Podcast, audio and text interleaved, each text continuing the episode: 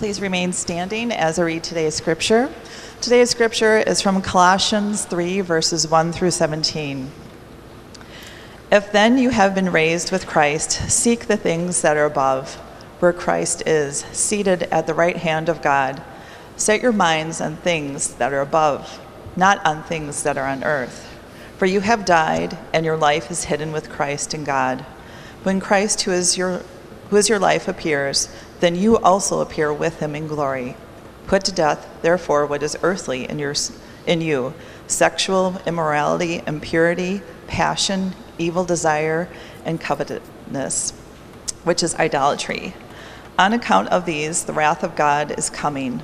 In these you too once walked when you were living in them. But now you must put them all away: anger, wrath, malice, slander, and obscene talk from your mouth. Do not lie to one another, seeing that you have put off the old self with its practices, and have put on the new self, which is being renewed in knowledge, after the image of its creator.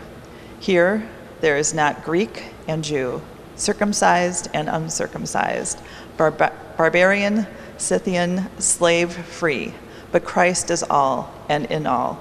Put on then, as God's chosen ones, holy and beloved, compassionate hearts, kindness, humility, meekness, and patience, bearing with one another, and if one has a complaint against another, forgiving each other, as the Lord has forgiven you. So you must, so you also must forgive.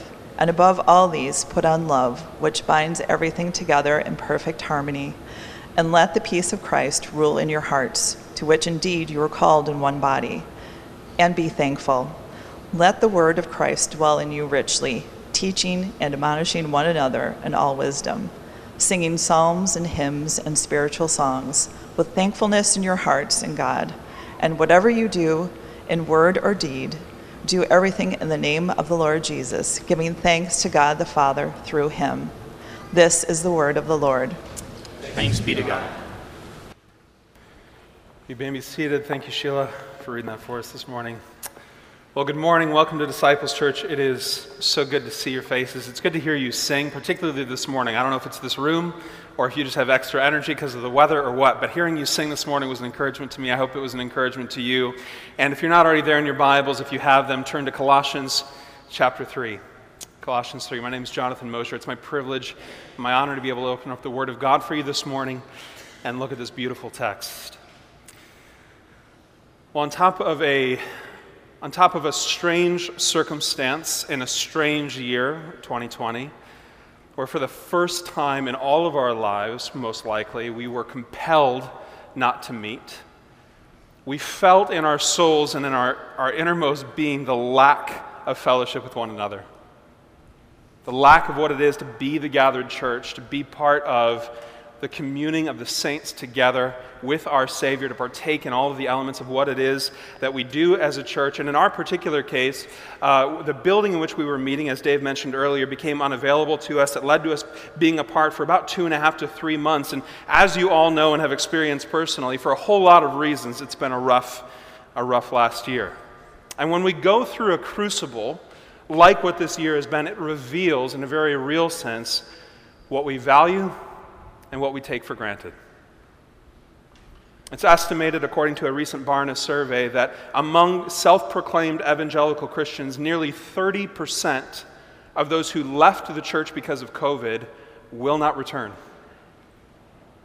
I mean, think for just a moment about what that says about our faith, about what our understanding of the church is, about what our what our devotion is to the ideas that Scripture actually lays down for us. I mean, there are all kinds of things that, that we all missed this last year at varying points. We missed family gatherings and the freedom to travel, the freedom to go about our business in the community. For some of us, even things like attendance at funerals of people that we loved, participation in weddings of those that were being joined together. There are all sorts of things that we began to miss. But, but when it comes to the church, a year like this last one really poses another question, which is, what does it actually mean to be the local church, to be the gathered assembly of God's people? If it's something that for so many can be easily discarded, it's evidence that at the very root there's a misunderstanding of what the church is all about.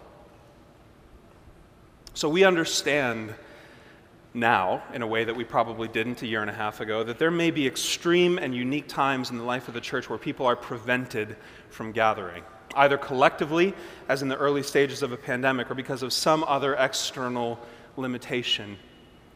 And for those who know Christ, there really ought to be a grieving in times like that. Even if we're unable to meet because of some imposed condition, there ought to be a sense of grieving over what we've lost. If the church is unable to gather, we are missing something vital, because the church is not functioning the way that God intended it to function unless it is gathered. So podcasts and video streams and social media, these are all amazing tools to reach other people, to connect people who are unable to be around, all of those sorts of things, but none of that can replace or replicate what the gathered church can do. And in the very same way that we grieved in what we lost in that last season, we want to take some time to remember and celebrate God's provision for us in this season. In the various ways that He's led us forward as a church, to recognize His goodness, His grace, and His provision in bringing us back together and providing a place for us to worship. So a year later, we're doing just that. And in so doing, we remind ourselves not to take for granted the beautiful privilege and responsibility of gathering with God's people. So the question becomes this then: how do we actually define the local church? And if we went around the room, I'm sure we could come up with all kinds of good points and different perspectives and different things that we'd bring to the table. But here was my best attempt in this season, learning from what we've learned over this last year of how to define the local church. The local church is a gathered group of redeemed people. And by the way, that word gathered, I may not have included a year ago because I probably would have presumed it.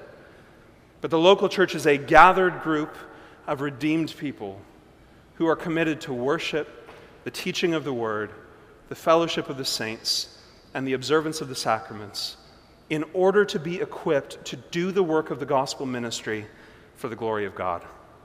Now that's a mouthful, and I don't expect you to write it down or remember it, but I'll repeat it one more time. The local church is a gathered group of redeemed people. These are people who know and love Jesus Christ, who've experienced His salvation, who are committed together to worship, to the teaching of the word, to the fellowship of the saints, and to the observance of the sacraments, in order to be equipped to do the work of the gospel ministry for the glory of God. And that's Matthew eighteen, Matthew twenty-eight, Acts chapter two, Romans chapter five, First Corinthians ten. We could go on and on and on, but that's not really the point. The question, though, becomes this for us: how do we actually do these things? How are we actually to be the church? To be a church that both rests in the gospel and is driven by the gospel. And we find one potential answer in Colossians chapter three, because this text provides, provides an interesting perspective on what the church is. Paul begins this text by explaining in the first half the nature of what it is that Christ has done for us. And then in a very Pauline way, he shifts in the second half and says, now this is how it actually applies to your life. This is what it is to live in light of what Jesus has done for us. And the essential message that Paul wants us, wants to communicate to us in this text is that the same gospel that provided the new birth, salvation in Jesus Christ, also provided everything we need for our new life together. So look with me, if you would, at verse one. If then you have been raised with Christ, seek the things that are above, where Christ is, seated at the right hand of God. Set your mind on things that are above, not on things that are on the earth. Listen to these words: for you have died, and your life is hidden with Christ in God. When Christ, who is your life, appears, then you also will appear with Him in glory. So here's how Paul is going to start. He says, understand this, the old you is dead. An amazing declaration about what Jesus Christ actually accomplished for us, that in a sense, there was a co-crucifixion that happened at the cross of Jesus. That Jesus died, and in our sins being put on Him, it is as if the old man, and as the Bible describes it, the old flesh, our nature apart from Christ, our corrupt being, was put onto Christ and nailed to a tree. We are dead on the cross because of what Christ accomplished for us. And not only that, but now your life is hidden with Christ. So he's giving us this dual perspective. It's what we see in Galatians chapter two, where he says, it's me in Christ. It's as if Christ is surrounding me on all sides. I'm wrapped up in Christ. My identity is in him. He surrounds me. And likewise, Christ now lives in me. So Christ outside of me, Christ inside of me. If you want to come through Christ to get to me, you know what you meet? Christ. Everything about who you are has been shifted and changed, transformed. New life, new being, new identity. That Jesus obeyed the law that we couldn't obey, that he received the wrath of God that you and I deserved for our sin. But as we'll talk about in the coming weeks, he rose from the grave as the guarantor of our new life. And he provided the means for adoption into the family of God and a future home with him. Now, any one of those points could be a sermon. But that is what Jesus Christ accomplished for us. To use Paul's language in Galatians, I have been crucified with Christ so that it is no longer I who live, but Christ who lives in me. And the life I now live in the flesh, I live by faith, as we just sung, in the Son of God who loved me and gave himself for me. So here's what he's saying. The same gospel that saved you is the one that sustains you. The gospel that provided your new standing before God also provides your sanctification in God. It is the Christ life being lived in you. See, when we talk about the gospel, we typically talk about the very basic elements of what it takes to, to be saved, to be born again in that understanding. But understand this, the gospel is not the step one of Christian life, where God did his part and now you do your part. For the Christian, the gospel is the starting point, it's the pathway, and it's the destination. It's all-encompassing, and you can see that in this text. Verse one, you have been raised with Christ, past tense. Because of what Jesus did in the resurrection, you have been given new life. You've been raised anew with him. Verse three, now your life is hidden with Christ in the present. Your life is wrapped up in his. And in verse four, you will appear with him in glory. Past, present, and future, the gospel defines your life as a Christian. It defines your past as paid for by Christ. It, it defines your presence being wrapped up in Christ. It defines your future resting in Christ.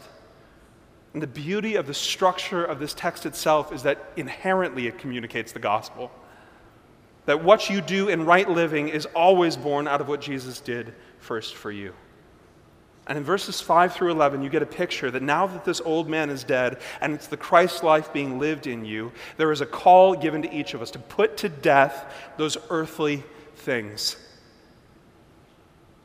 In the words of John Owen, that we are to be killing sin or sin will be killing us. That we are to live in line with this new identity. And look how he defines it. He says, put to death starts with this picture, sexual immorality.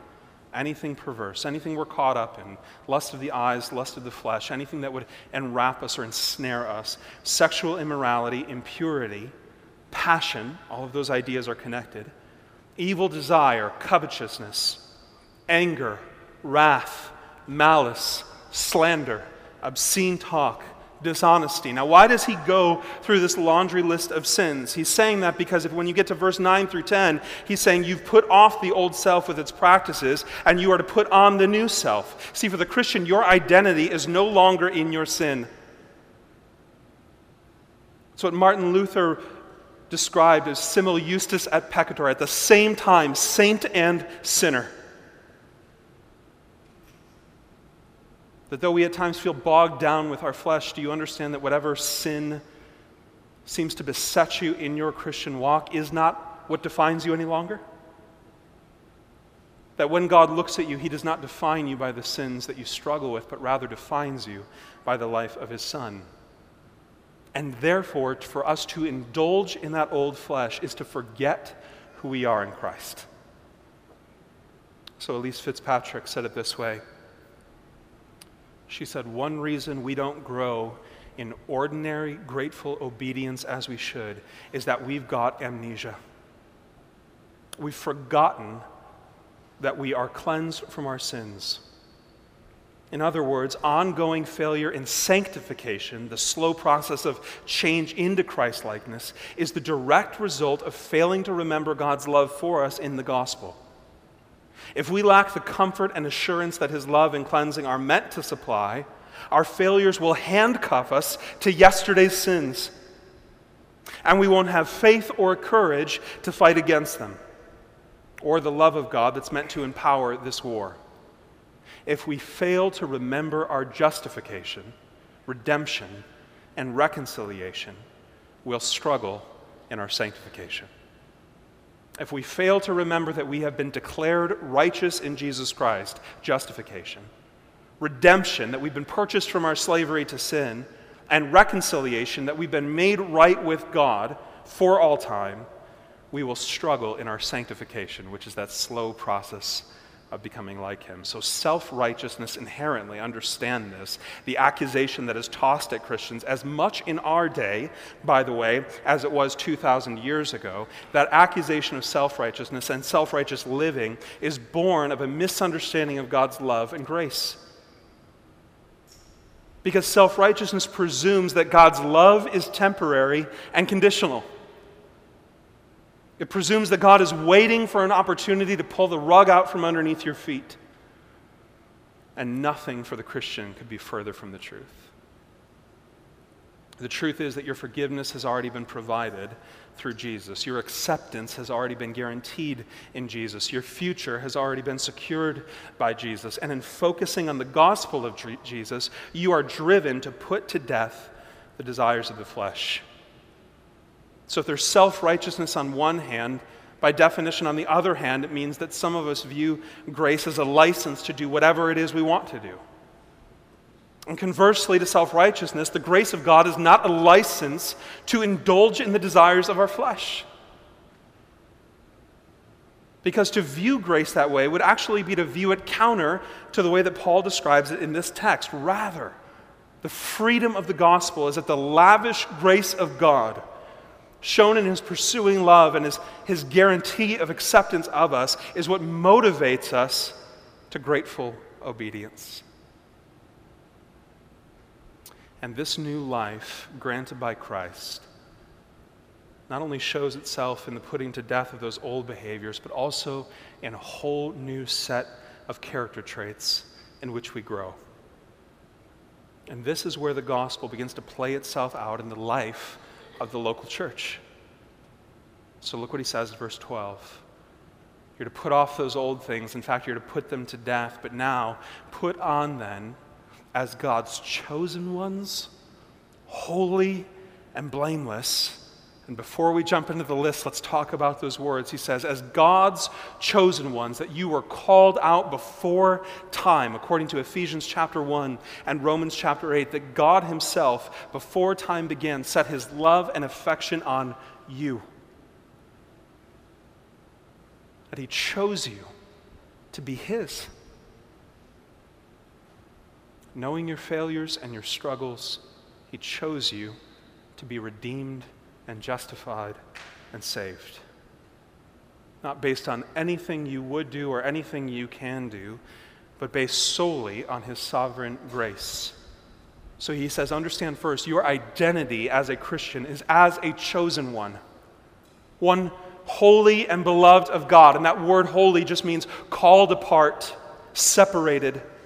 That you are called out of that old life, out of that old manner of thinking, out of the system of this world, out of the mindset of this world, and that you are now called to something entirely different, that you are positionally righteous, redeemed, and right and standing before God, and that now you are called into right behavior. You are not only holy, but you are also beloved. And that word beloved is so rich, but it's one that we don't often use. See, the word beloved means that you've been given an ongoing status. And in this case, it means that you've been given an ongoing status of being drenched in the love of the Father. That his love was set on you in the past, Ephesians one and Romans five eight. that you remain the apple of his eye in the present, according to Proverbs seven, and that his love is guaranteed in the future, according to Lamentations chapter three. And do you understand that that promise, that, that guarantee has to have something backing it? For God's promise of future love to be a legitimate promise upon which we can set our lives, there has to be some sort of down payment, some sort of guarantee. And the amazing thing about God's love is that the guarantee of his love is himself. He puts himself and his own reputation on the line as the guarantee of his love. His word is his bond. And we know this because throughout the Bible, what we find is God defining himself as love. We find that in First John chapter four, that love is not just something that God does or an attribute that belongs to him. Love is actually what he is. We wouldn't even know, we wouldn't even know the experience of love if it wasn't for the experience of God's grace. That the love of God demonstrates to us isn't just a feeling or a means of communicating with people, it's a manifestation of his innate nature. And look how that holy and beloved identity plays itself out in the Christian life broadly, and in the church specifically. One, the gospel changes our hearts. Look at verse twelve. Because you have this chosen, beloved, holy identity, put on compassionate hearts, kindness, humility, meekness, and patience. He says, I want you to put these things on. It's as if these are the new clothes that go with your new identity. These are clothes that fit you. These are clothes that are your style. So put them on. And he defines the first as compassion. Particularly within the context of the church, that we are to be with others as they suffer. That's what compassion means. That word calm at the beginning of compassion means with. That we're to be with others as they're suffering. It's the motivation that drives you to run towards those that are hurting rather than running away. And we've all experienced that to some extent or another. You ask somebody, hey, how's your day going? And then they actually tell you how their day's going. And you're really, really surprised that they were honest with you about how terrible their day is going, and there's party that just kind of wants to back into the bushes. Right? But compassion demonstrates itself differently. That when I hear you're hurting or when I hear things are wrong, rather than running away, I press in. That I want to be with you in it. That me anchored to God, with him as my foundation for love and affection for you as a brother or sister in Christ, with him as my anchor, I can actually afford to lean in. Because the cost has already been paid for that suffering. And I get to lean into it with you. Second, kindness. And we sung about this already this morning. Kindness is that idea that you care for others and that your care for them surpasses your most natural inclination. That your care for others surpasses your most natural inclination. That where your tendency would naturally be to stop in demonstrating this sort of affection for somebody, you actually press even deeper into it. Third, humility. That you put others before yourself. That in the words of C S Lewis, humility is not thinking less of yourself, it is thinking of yourself less. That you get to put others first in your life. Meekness. This is perhaps the hardest one for modern day people to understand because it goes against everything that is not only within us naturally, but also everything that is within us culturally. And even as we hear the word meekness, we naturally think of the definition that we've heard, most likely in a church service, that doesn't really mean anything to us. Because the word meekness means strength under control. And here's what that practically means for you. It means that as a Christian, you are neither weak and passive, nor do we use our strength for selfish motivations. That we use our strength in a measured and purposeful way. See, we think meekness and we hear weakness. But that's the opposite of what this passage is talking about. It's actually talking about an incredible amount of strength. It's the kind of strength that we talked about last week, the kind of strength that with Jesus nailed to a cross, having all the power in the world to call down legions of angels from heaven, to remove him from the cross and to set everything right and to exact justice on those who deserve it. Instead, he stayed. The most amazing example of strength under control that the world has ever seen. And finally, patience. Long-suffering with others. And long-suffering is another word that we typically don't use, but it's such a perfect word because long-suffering literally means to suffer long. That I'm going to be patient with you as I suffer you long. And it's not coincidental that this list so closely resembles the fruit of the Spirit that we find in Galatians five, because each of these attitudes are absolutely counterintuitive to our natural inclination. They are only enabled by the Spirit. But not only does the gospel change our hearts, the gospel also changes our actions. Look at verse thirteen. All of these things, the meekness and the patience and all of this affection, the gentleness and the kindness, all of these things now lead us to action. Verse thirteen, bearing with one another, shoulder to shoulder, side by side. And if one has a complaint against another, forgiving each other. As the Lord has forgiven you, so you also must forgive. Bearing with one another, that we do not give up on one another easily.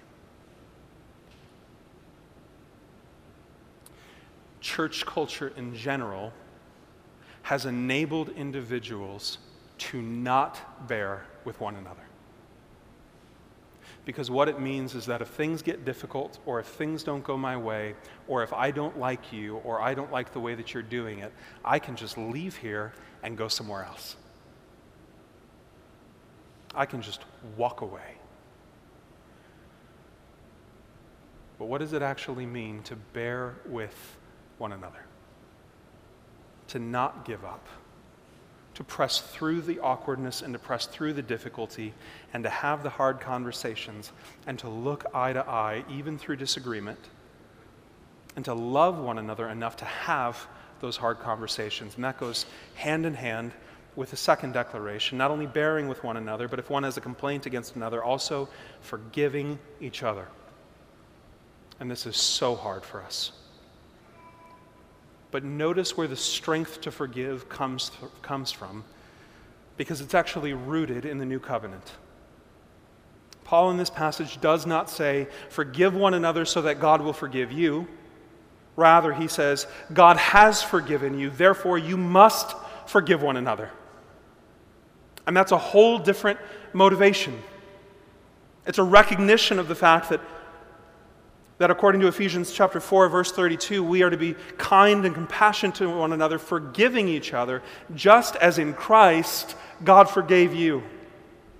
And listen, forgiveness is not an easy idea. It's not ordinarily something that comes to people overnight. It oftentimes takes days or weeks or months or years to work through the difficulty and the pain and the struggle of what it is to forgive. But to the extent that you struggle with forgiveness, the calling of this text is to think about how much God has forgiven you. And in thinking about that and in dwelling, uh, and, in, and in dwelling on that, that it causes us to be more forgiving of those who hurt us.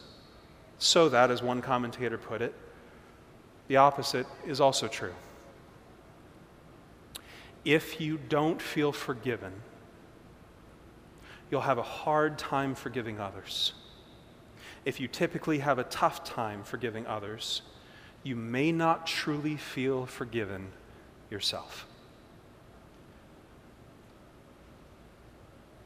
And so the encouragement that this particular author gives is to remember that God has completely wiped your sin slate clean because of what Jesus Christ did on the cross, that all of the things you deserve to be paid back for have been cleared away.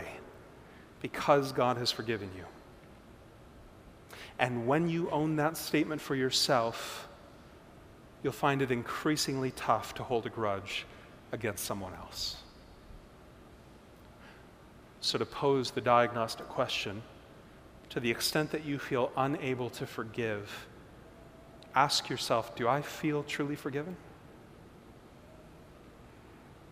Do I believe that everything necessary for my forgiveness has already been provided? That God has already done the difficult work, that he's already guaranteed that for me. And look how this begins to play itself out ultimately in verse fourteen. And above all of these, put on love. If you have to pick one, put on love, because it informs everything else that comes underneath it. Above all of these, put on love, which binds everything together in perfect harmony. So understand what this passage is indicating. We live in a society in which diversity is touted as being the most noble virtue that one can embrace. And so what our culture does as a response to that sentiment is it wants to make your race or your sexuality or your political ideology the most important marker of your identity. And it's a very convenient system, because what it allows me to do then is to look at who you are and what defines you, at least in my eyes, and how you look and where you come from and what you particularly believe, and I get to put you in a nice, neat little box where I presume to know every detail of your life, and I get to either embrace you or discard you because of who you are. And certainly, even within the context of the church, there are many things that set us apart, important things and unimportant things, not only those ones that I mentioned, but everything from our upbringing to our ethnic heritage to whom we root for in a baseball game.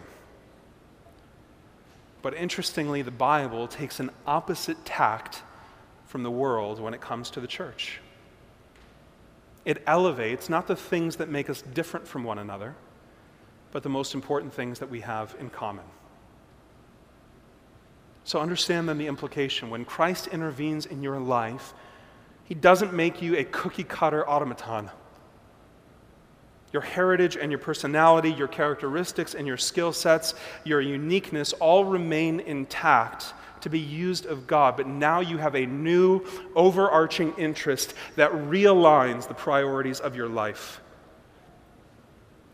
So that where the world says your race is what's most important, or your sexuality is what's most important, or your political ideology is most important, the Bible says all of those things, while not being insignificant parts of who you are, fall under this much broader umbrella of your new identity in Christ, that everything else about you is now properly ordered under your identity in Christ. And now you've been given not only a new identity, but a new motivation, which is love. See, the world's system allows me to hate those who disagree with me. But in the biblical system, with this newly ordered life and this newly ordered identity, I can actually extend love, particularly, again, within the context of the brotherhood and sisterhood of Christ. And as we indicated already, the love that the Bible talks about is not some saccharine, sentimental, opportunistic, convenient love. It's love the way that Thomas Aquinas defined it, that to love is to will the good of the other. That God's love was not just sentiment or emotion or sympathy, that de- but rather he demonstrated his love in calling out our sin. That love at times can actually be confrontational, done in a spirit that is willing the good of the other. And that love also demonstrated itself in Jesus coming to earth, and as we talked about at length last week, dying for sinful people.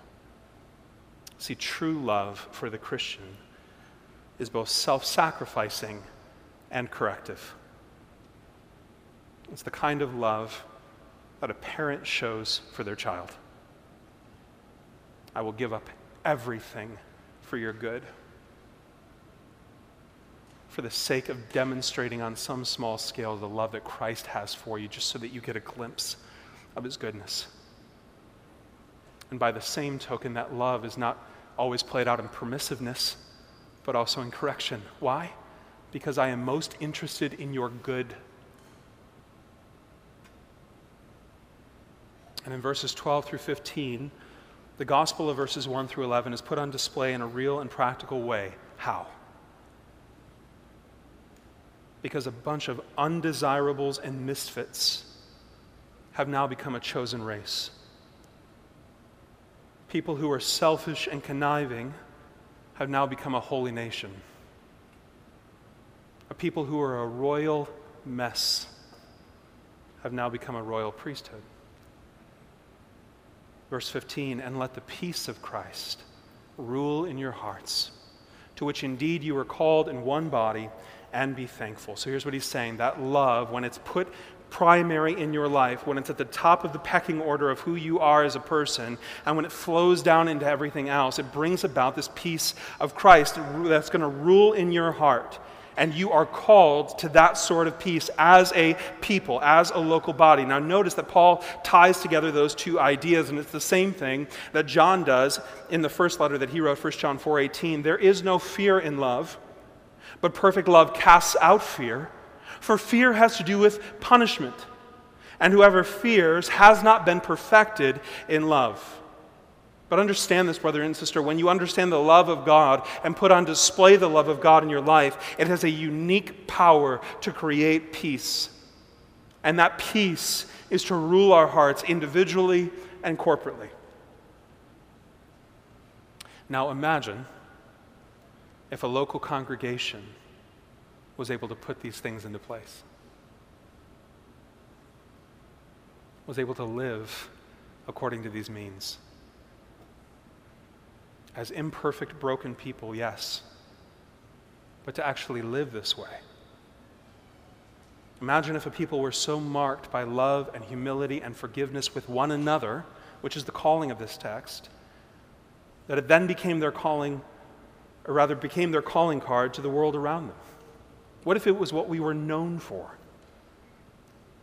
But when the church is marked by hostility and resentment and bitterness, it is offering nothing that the world doesn't already have.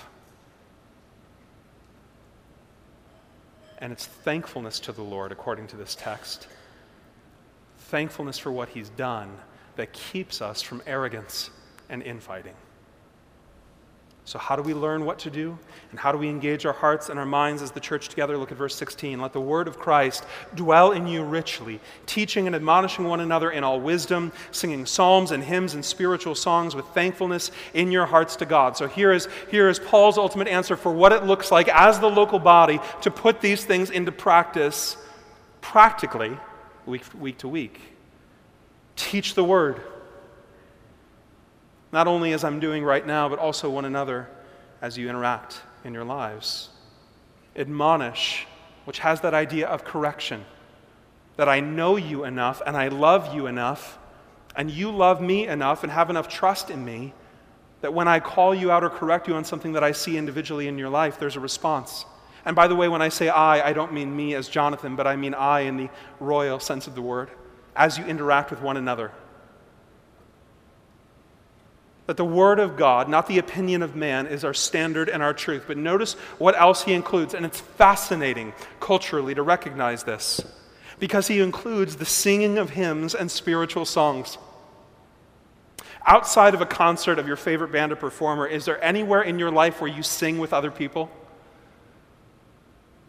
It's a bizarre thing when you think about it in a human perspective, and yet we gather together as the church, and we stand next together, Stand, stand next to each other, rather, and we lift up our voices together to worship our God, that we are responding to God in worship. We're declaring who he is, and we are training our souls with words that embed and resonate.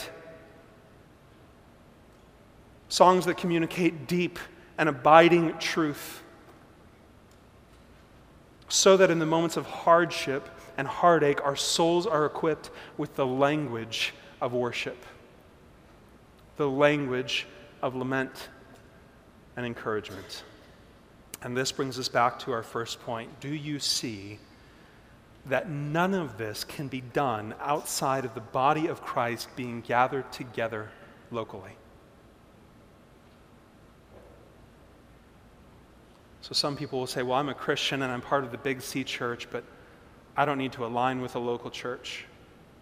My question in response is, how do you intend on putting into practice the things the Scripture has laid out here? How do you obey all of the one another's in this passage?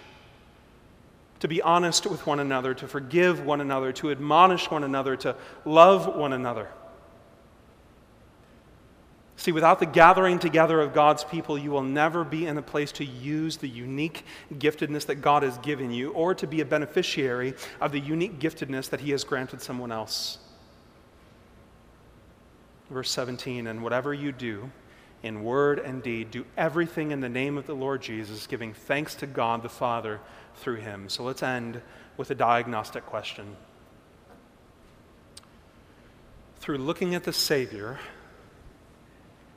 and being reminded of your status, have you fiercely, violently, relentlessly put to death the works of the flesh?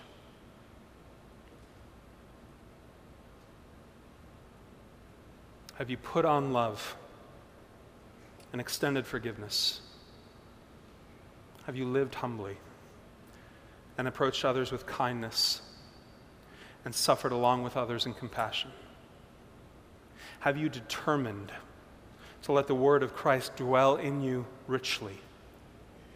Have you devoted yourself to the gathering of the saints, which is the venue for all of these things to take place to begin with? Or have you grown comfortable, satisfied, and complacent? To listen to a sermon, to sing an occasional song, to make it to the gathering as it's convenient. Brothers and sisters, the gathering of the church is the primary means by which this Christian growth takes place. And specific to us at Disciples Church, God has graciously and generously provided a place for us to meet and the freedom to worship him in spirit and in truth with nothing held back,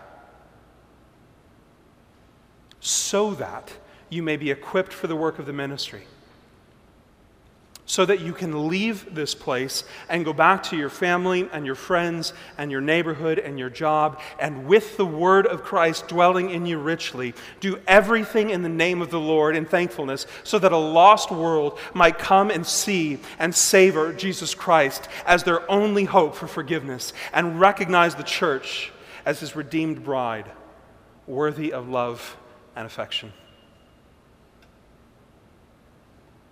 You see, the gathered church is the body of Christ on earth. And we cannot claim to love Jesus while neglecting his bride. It's my hope for us this morning, as we're challenged by the word, as we grieve what we lost a year ago, and as we celebrate what God has given us in this season, is that we would see the tremendous privileges and opportunities that we've been given within this local assembly to make much of our Savior. And that in so doing, it would lead us to worship God and make much of him today. So now we get to put these things into practice. We get to respond to the teaching of God's word. We get to sing songs that remind us of deep truths and proclaim God's goodness and faithfulness. We get to respond with catechism, declaring what we believe about the church. And we get to do it in thankfulness, with our hearts stirred with affection for Christ. So let's pray and let's worship him well. God, we thank you. We thank you for your bride. God, we realize that the church in this world, not just locally here at Disciples Church, but in our sister churches throughout the region, throughout the country, and throughout the world, are not perfect representations of who you are.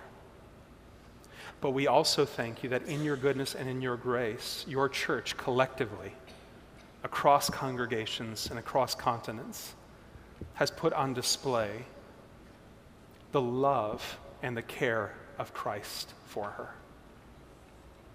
God, as a local church here, would we do what we have been called to do? Would we be faithful in these things and faithful in responding to these things? Would we devote ourselves to the teaching of your word? Would we have, would we dwell richly, would the word of God rather dwell richly in us? Would we forbear with one another and be long-suffering with one another and forgive one another and have compassion towards each other? Would we be honest with each other and, and humble as we approach one another? And God, in so doing, would there be an unmistakable picture of the goodness and grace of our Savior in the ways that we interact and respond. God, we thank you for the opportunity we have to worship, and we pray that in everything we do, we would worship you well in this morning and in the ones to come. And we thank you for your faithfulness. It's in the name of Jesus that we pray. Amen.